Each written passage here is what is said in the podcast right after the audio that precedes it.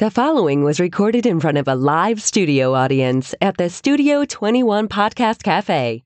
This is the United Podcast Network. It's the Cigar Authority After Show, and it's brought to you by Roma Craft Tobacco. Since 2010, Mike Rosales and Skip Martin have focused on the simple and time honored task of combining quality tobacco, experienced craftsmen, and the right amount of time to bring you cigars worthy of the legacy of the centuries of premium cigar craftsmen that came before them. Whether you are revisiting the anti prohibition era mindset of intemperance or getting in touch with your more primal side with a Cro Magnon and Neanderthal, you are sure to find a blend in the Romacraft house of brands that fits the exact balance of flavor, strength, and body you are looking for in that moment. When you're finally able to take a short break from the world to relax and enjoy a cigar, the last thing you need is a complicated sales pitch. Simple yet substantial. Tobacco, talent, time. Romacraft Tobacco.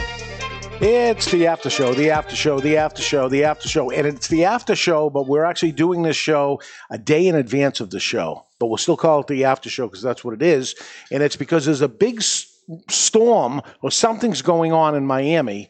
And our guest is Nick Perdomo. He's up here. Nick, my friend Nick Perdomo. Glad to be here. And uh, instead of being uh, stuck on a storm, and I know you've been stuck on a storm with us here before in the wintertime, this time the, the storm is happening in Florida and you're going to the storm. Yes, I am. Got to protect the family and the wife. There we go. Protect the family and fly into the storm. Everybody else is trying to leave. You're going to go there. So you're leaving today as a Friday and you're going to head out tomorrow morning, first thing out. Yes, sir. And we're going to do the podcast, our regular podcast right after. So we're going to, we had the opportunity to have Nick here. So why not jump on the opportunity and do the after show before the show? So there's a little heads up for you folks listening. You should have chanted before the show, before the show. right, right. Um, so uh, we have Nick Perdomo up here, and um, you see Jonathan is here. I think the last time you might have saw Jonathan was actually in Nicaragua, That's right. and um, we took the trip. And I, I've done it before, and we we had multiple shows on the subject of going to your factory tour, and here you are setting it up again. Um, and I know you long enough. If uh, I see you doing something over and over and over, it means you're doing it for a reason. It must be successful, or you wouldn't do it.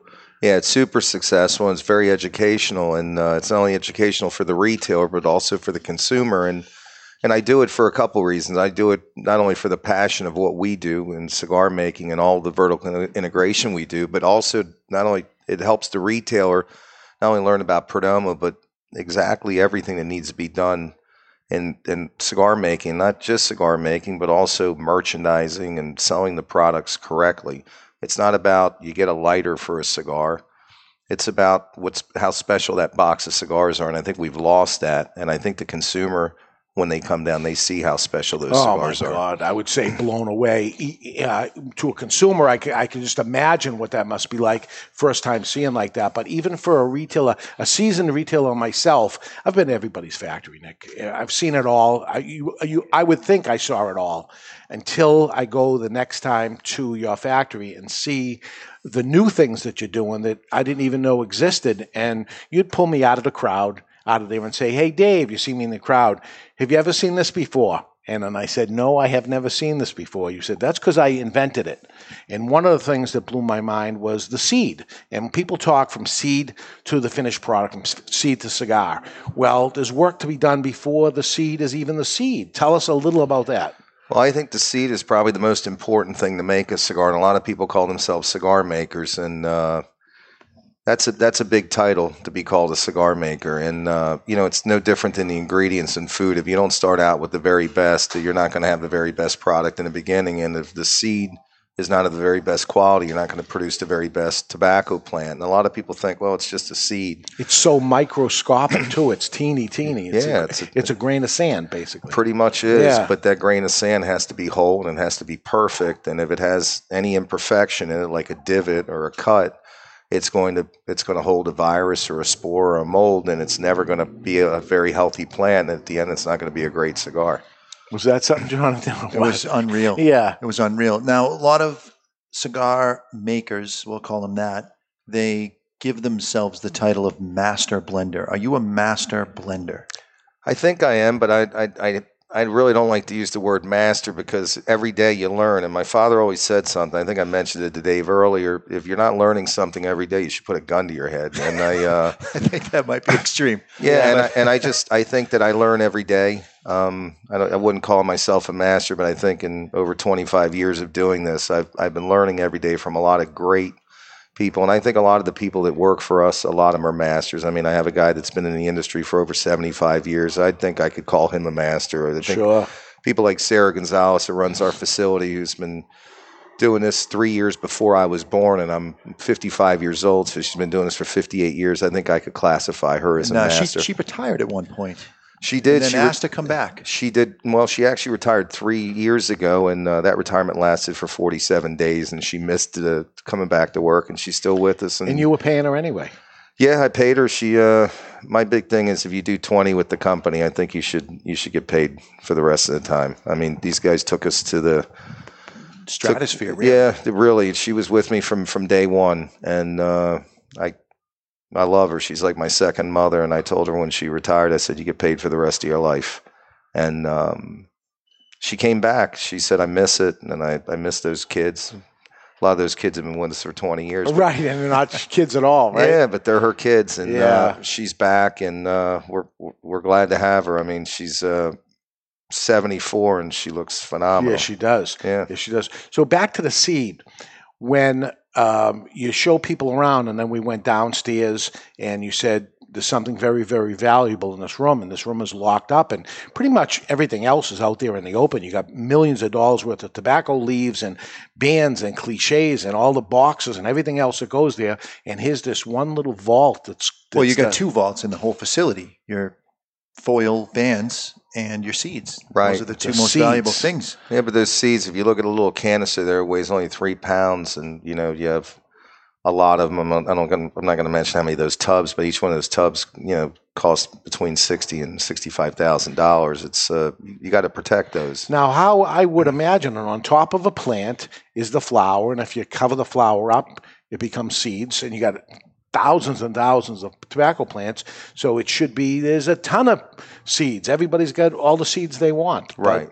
Not your seeds. No, because once you you you you you you uh, open those capsules up, there's a lot of bad seed in there too. You know, there's a lot of defective seed, um, and a seed should look like a marble if you if you put it under a microscope. It should be completely round. It should be perfect. And when that seed germinates, if it's got the weight and it's completely round, it's going to produce a great tobacco plant. Some seeds are are oblong. Some seeds have little cracks in them, and if they have a crack or a divot, like I call them, when the, when they put it in the ground, any viruses or molds will be absorbed. It's no different if you cut your arm and you stuck your arm in the ground. Any viruses or molds would come in through the cut of your arm, and you would get an infection, and that's what happens to a lot of tobacco plants, and that's why a lot of times when guys grow crops. You know, they only get maybe a 60% yield or a Ah. 70% yield. And those things cost you at the end. So a lot of people think I'm out of my mind where I'm so diligent with with the start of the seed and the ground preparation and the types of mixtures where we grow. You know, we have worm farms, we grow on organic Yeah. grounds, and so on and so on. It's not overkill. Math is pretty easy, and quality is pretty easy if you if you follow the process. And there's a process that you should start. And if you skip that process, you're as strong as your weakest link. And if you keep your link strong, you're going to satisfy your retailers and your customers. And a good friend of mine, who I'm looking at right now, gave me the mm-hmm. greatest compliment. He said one of the things that I always can can trust is anytime I bring somebody to the Perdomo cabinet, I always can say that this cigar is always going to draw, it's always going to burn, it's always going to be consistent. I never forgot that, and I always tell that to everybody, Jonathan. it- it's an insurance policy that I can walk somebody over to that. So important. If I need, it's a very important cigar that somebody needs their wedding. I need me and the, the father of the bride are going to smoke a cigar after. I just need two cigars. It's really important. Where am I going to take them to? The most expensive cigar? Well, the most expensive cigar still can have a draw problem. Something can be wrong.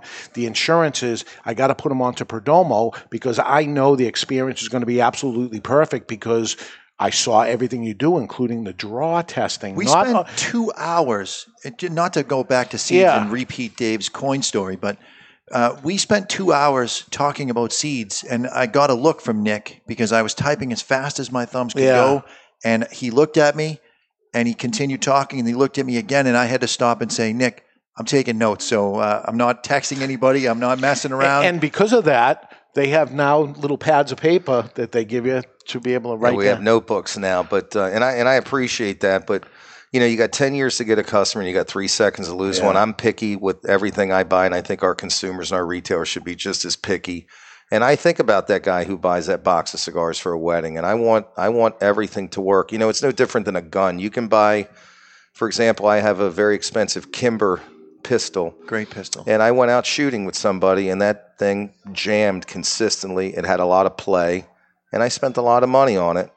And I met a guy who shot competitively with a very expensive gun company. It might have been that one, but I'm not going to mention the name. And he said, if I want to pull out a gun that works each and every time, you might not like the gun, but it works each and every time. It's called Glock. He told me, and he No said, if. I had to protect my life, that's the one I want to use. And I thought to myself, that's what I want to be. I want to be consistent at work. I'd rather be a, a, a, a, a pistol that works each and every time. I don't have to be the most expensive. And you got to remember, I'm a manufacturer. I make cigars. There's a lot of guys that say they make cigars and they really don't. And Dave, you've been in the industry a mm-hmm. long time. You know it. It's no different than a car battery. You got 500 car batteries. Three guys make them. You got a bunch of these guys that walk around with T-shirts and bad jeans and say they're cigar makers, and they really aren't. And they tell you they're cigar makers, but other people make their cigars. Right. So, you know, listen, I'm a capitalist. You can say whatever you want, but to be a real cigar maker, vertically integrated, and you do things, yeah, there are savings because I do it. I don't pay somebody to make my boxes. I don't pay people to grow my tobacco. I do it myself. And vertical integration guarantees two things. Quality is one of them, which is the utmost of importance. And two, when you buy from a true manufacturer, you're going to save money. And a lot of times that hurts us because when people see a brand like Lot 23 and they say, wow, that brand is really reasonable. It must not be that good. No.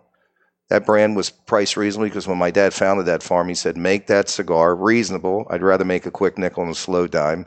And I've kept that honor with my father. that What he did, could I charge double? Yeah, I guess I could. I guess if I was a middleman and bought tobacco from people or bought cigars from other real manufacturers and then upped them, Yeah. then I guess I could charge double. But you know, we're reasonably priced because one, we absorb desk chip, and two, we actually make the cigars. Do you have any thoughts toward it? And, and there seems to be a growing trend for manufacturers producing their own shade grown tobacco. Is that a direction that you see yourself going in Nicaragua? Well, in Jalapa, we're we're one of the biggest shade grown wrapper companies there is today, and but we're growing shade grown wrappers in Esteli. We started last year, and uh, we're expanding that this year. We're we're going to expand by fifty percent. Uh, last year we we we grew not much. It was about forty acres. We're going up to eighty acres. Have you this put it on anything yet?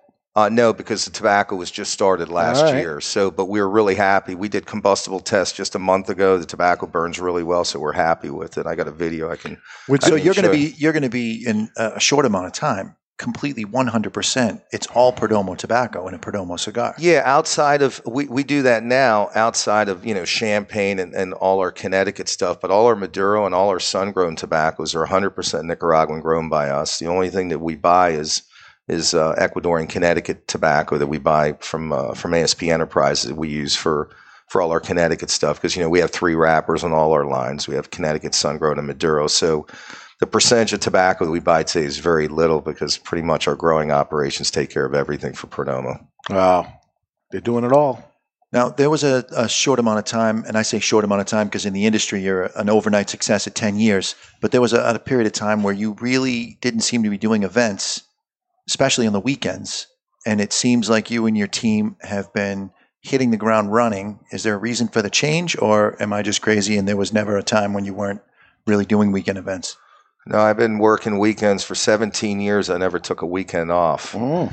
So um, uh, it's something that I like to do very much. Uh, you know, I, I have to pinch myself sometimes. You know, if nobody comes to me and says, I'm going to a funeral, I need a box of cigars. I hate you, I need a box of cigars. Everybody's happy to see you. And really, I do have to pinch myself. Uh, I don't know why anybody wants to take a picture with me or sign a box of cigars, but I'm really humbled by it. I'm, I'm you know, you're flattered to say the least. But what, what I really like is how people really enjoy what you do. I can't tell you. I was just recently at an event, and the guy said, you know, I, uh, you know, my son got married, and I bought a box of cigars from you, and I can't tell you the enjoyment we had. I, I was at a two guys cigar dinner Tuesday night, and a gentleman had driven eight hours from Canada, Yeah. and uh, and I, I just got up and and I introduced Dave to him, and I walked up and I said, guys. This guy drove eight hours from Canada. Say hi to him. And all these guys went up and said, Hey, sit at our table. Nice. And at the end of the night, he said, Hey, thanks for doing that. Because I was sitting there by myself and he hung around with a bunch of guys. But what guy drives eight hours to come see you from Canada? I mean, you got to pinch yourself. I'm a real blessed guy. And what a great thing that cigars are being the great equalizer. You don't have to know what that guy does for a living. He's sitting there by himself. We're at a cigar dinner. We got a spot at our table. Come on over, and then this becomes the equalizer. Absolutely. It's one of the greatest things. I'm, uh, I'm so happy to be in the cigar business and I'm, I'm blessed. And I met some of the greatest people in my life by being in the cigar industry. and here comes the next generation. Yeah, my son. I'm I'm happy. You know, I've I've always wanted my my son to blaze his own path. My my daughter wants to be a lawyer. She wants to work together with her husband, who's in development. That's great. And I always told my son I wanted him to do whatever he wanted. Um, we all want our children to be in our business if we can, but I never pushed it. Yeah. But my son has always wanted to be in the cigar industry, and um, the probably the toughest job he's ever had is being my son Sure. because um, people will tell you I'm the easiest guy to work for and I'm the hardest guy to work for. If you listen to me, I'm real easy. If you work hard, I'm really easy. If you cut corners and you don't listen to me, I'm probably really hard. So, but it's really fair. It's kind of like you said, John. There's there's not much gray with me, but I'm fair. There's zero. Yeah. So, Which is great. I yeah, love it. I don't, I don't Yeah. see anything wrong with it, but nobody will ever tell you I'm talking bad about you because you'll you'll know if I you'll know it. I'm not going to lie, and that, that's just not me. But he's always wanted to be part of it. And uh, January, I mean, we, we put out the press release six months later, but he started as our director of sales in January. Been with the company for two years, and all I can tell you since January, we've had a record January, February, March, April, May, June, July.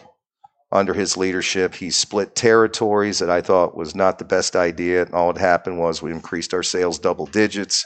He's come up with new packaging that I thought didn't work, that was astronomically successful with the company. So, all I can tell you is he, he's a lot smarter than I was at the same age. He was just at a retailer who made a snide remark. He overheard it and he said, You know, uh, Mr. Retailer, you don't owe me a modicum of respect because I don't deserve it because I haven't proven anything to you, but you soon will. And remember one thing you've known my dad a long time. He said, Yeah. He said, When you met my dad, he was 25 years old. And by the way, I'm not a 25 year old snot kid, I'm the 26 year old snot kid. And uh, the one thing that's different when my dad started, he had very little experience. I got to train under my dad and listen to my dad since I was 14 years old. So it's been a great experience level that I've gotten because I've gotten to to work with my dad. And uh, you know, he was writing you know six figure orders when he was 16 years old, working at the trade show. I'd, I'd Yeah. have a fake ID and. And I, he'd come to every single trade show, and he'd be writing up. And a lot of people in the industry know him, and I'm proud of him because I rode him super hard. He had to walk before he had to walk the walk before he talked the talk. He's done everything from picking tobacco to emptying containers. And uh, what I love is I think that the uh, salesmen have a lot of respect for him, which is the, which is paramount for me. Not because he's Nick's son, but because of what he's done. He was never given a desk because he was my son. Um, Has there been pushback f- from some people? Oh, the son took over, of course. The thing. No, no, Yeah. but- no, because he, he he's he's he's the director of sales, but he had to earn it. You know, he started on telephones, Yeah. and you know what? He exceeded guys who had a lot more experience to him on the telephones. And one of the things I noticed that It's not easy being him. no, know? it's not. Absolutely, I I can imagine what he what he went through because the, the other people will look at him a certain way. So he would have to finish the day up better than them. Yeah, and he, you know when guys were making twenty, he was making thirty-five calls. Yeah, And uh, when guys were leaving at six, he was leaving at seven. And when guys were coming in at, at eight, he was coming in at seven. And he was really walking the walk, Yeah. not just talking the talk. And it wasn't to try to impress me. I, I don't think. I think he was trying to prove it to himself. And, uh, you know, he'd go on the road and I could show you emails after emails from retailers saying, you know, I don't know how old he is, but he reminds me of a 50 year old vice president. he you know I'll say the same because he is He's an old soul. He's like an older person. He is a young person. He looks like a young person. He's so respectful, but he has all the old qualities Yeah. of an older person, of how he talks to person, how he respects me. All these years that he's known me, of of Mr. David, and you know the way he has always been, and wonderful watching him growing up, and your daughter too.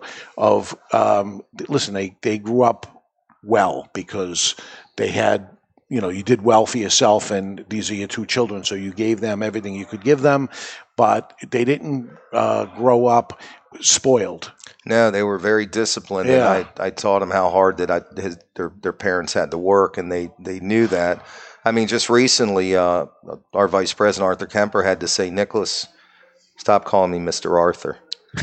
you know, all these years too he's known him his whole life yeah, because they've known him since they were they were little kids. Yeah. and, uh, he was still. Um, they still he was still calling him Mr. Arthur and calling him Mr. Ken. Even the, the guys in the sales office, we have an older guy named Kenny Kerr who's from up here in New England, and he was calling him Mr. Ken.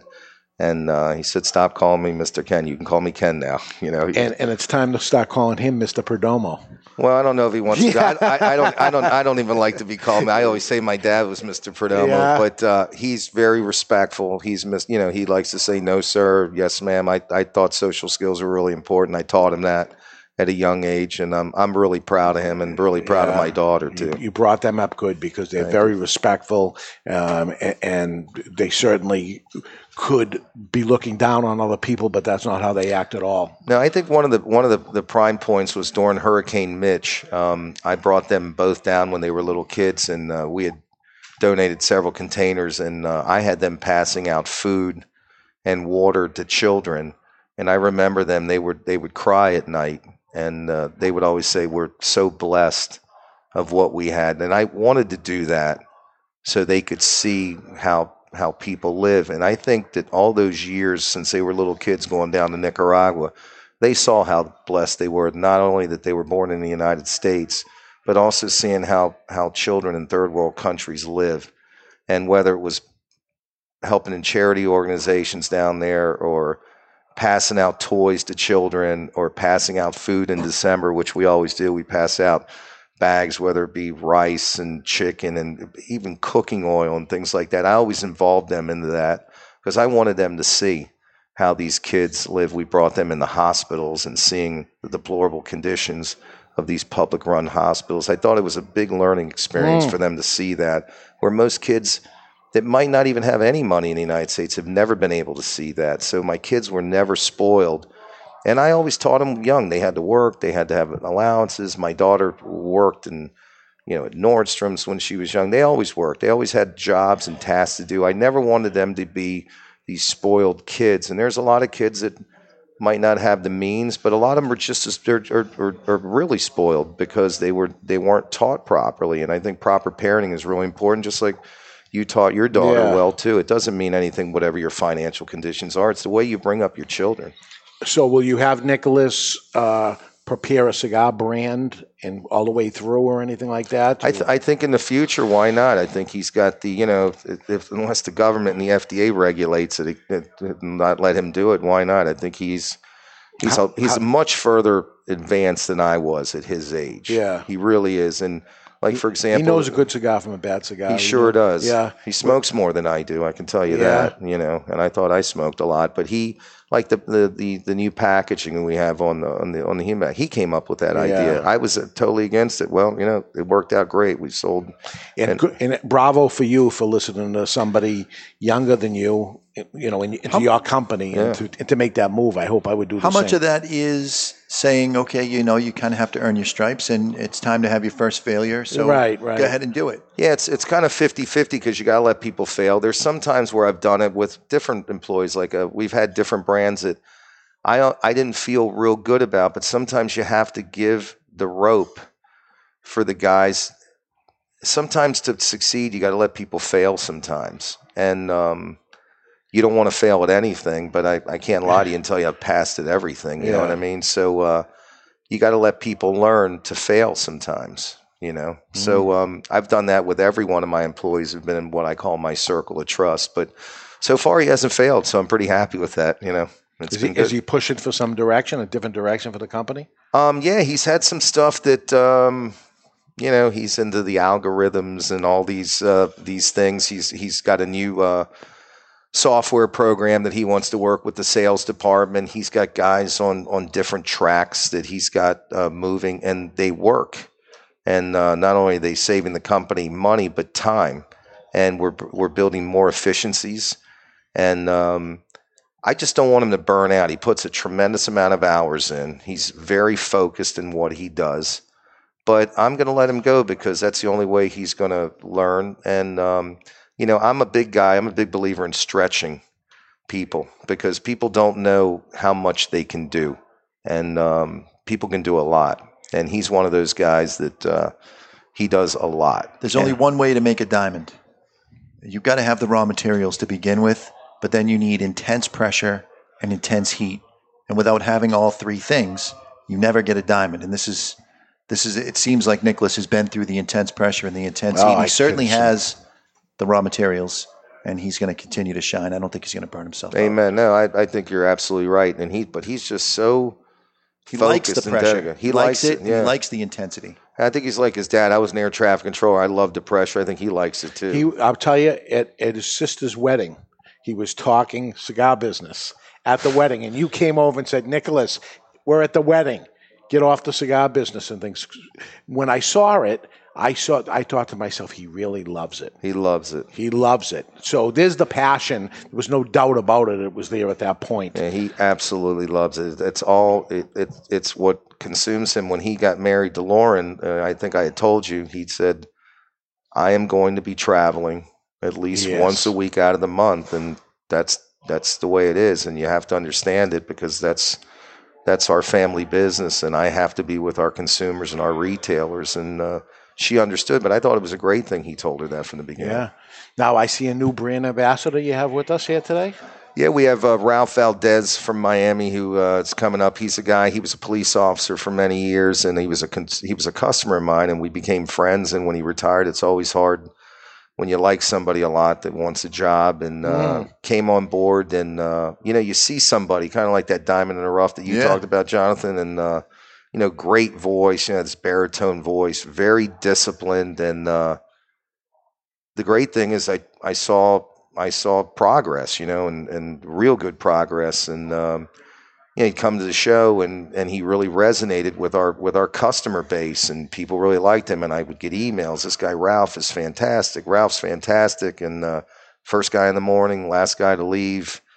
Lots of phone calls. Very disciplined. And uh, I knew him a long time. He was uh, he was a shooting instructor with the Miami Police Department. Taught both my kids to shoot when at a young age too. On top of it, but just extremely pit, disciplined, just like a sniper. And uh, not only is a great salesman, but a great guy. And um, Yes. yeah, basically what we want to do is I don't know what the what the title is, but I would call him kind of like an area manager, where he's going to be working together with our sales team, kind of underneath my son. And uh, I think our retailers and consumers are really going to enjoy him. Not only is he a good man, good father, good family man, but he's uh, he's an outstanding salesman, and he's just a stand up guy And he's going to make his way around cigar shops around the country. all over the country. And Uh, it's, look uh, for him, Ralph, and he's a good, good guy. Something that impressed me right out of the gate is you end up meeting somebody new, and, and we, we are pretty high volume here in the Salem location. But to see him when everybody was busy, be able to make his way over to a customer that walked in, greet them, ask them what they're looking for. Not necessarily is he going to show them Perdomo. Of course, he's going to talk about it, but ready to help them in any way that he could. That struck me right right yeah, away. he was one of the gang right off Exactly. the bat. Yeah. Exactly. Didn't even know the, know us here, and and yeah, he felt like part of the team. yeah. Yeah, at the cigar dinner, he walked around every table, introduced himself to everybody. I mean, you got guys that've been in this industry for, for double digit years. They'll just stand there, won't even talk to the consumers, which still, you know, is mind boggling to me. They want to hear from us. That's why we talk uh, each and every week to you out there. Nick Perdomo, thank you. Thank you, This Dave. is the after show. Any new things we should look for for Perdomo? Yes, uh, starting October 1st, we have the new Estate Selection Vintage Box Press. It's a grandfathered product. It comes from our from our from our new Natalie farm. It's the first tobaccos from the first crop that'll be put in there. There we We're really really excited about the new cigar. Coming when? It'll be October 1st. October 1st. Let's look for that. Okay, everybody, we'll see you Saturday on the Cigar Authority. Keep the lid end in your mouth this time.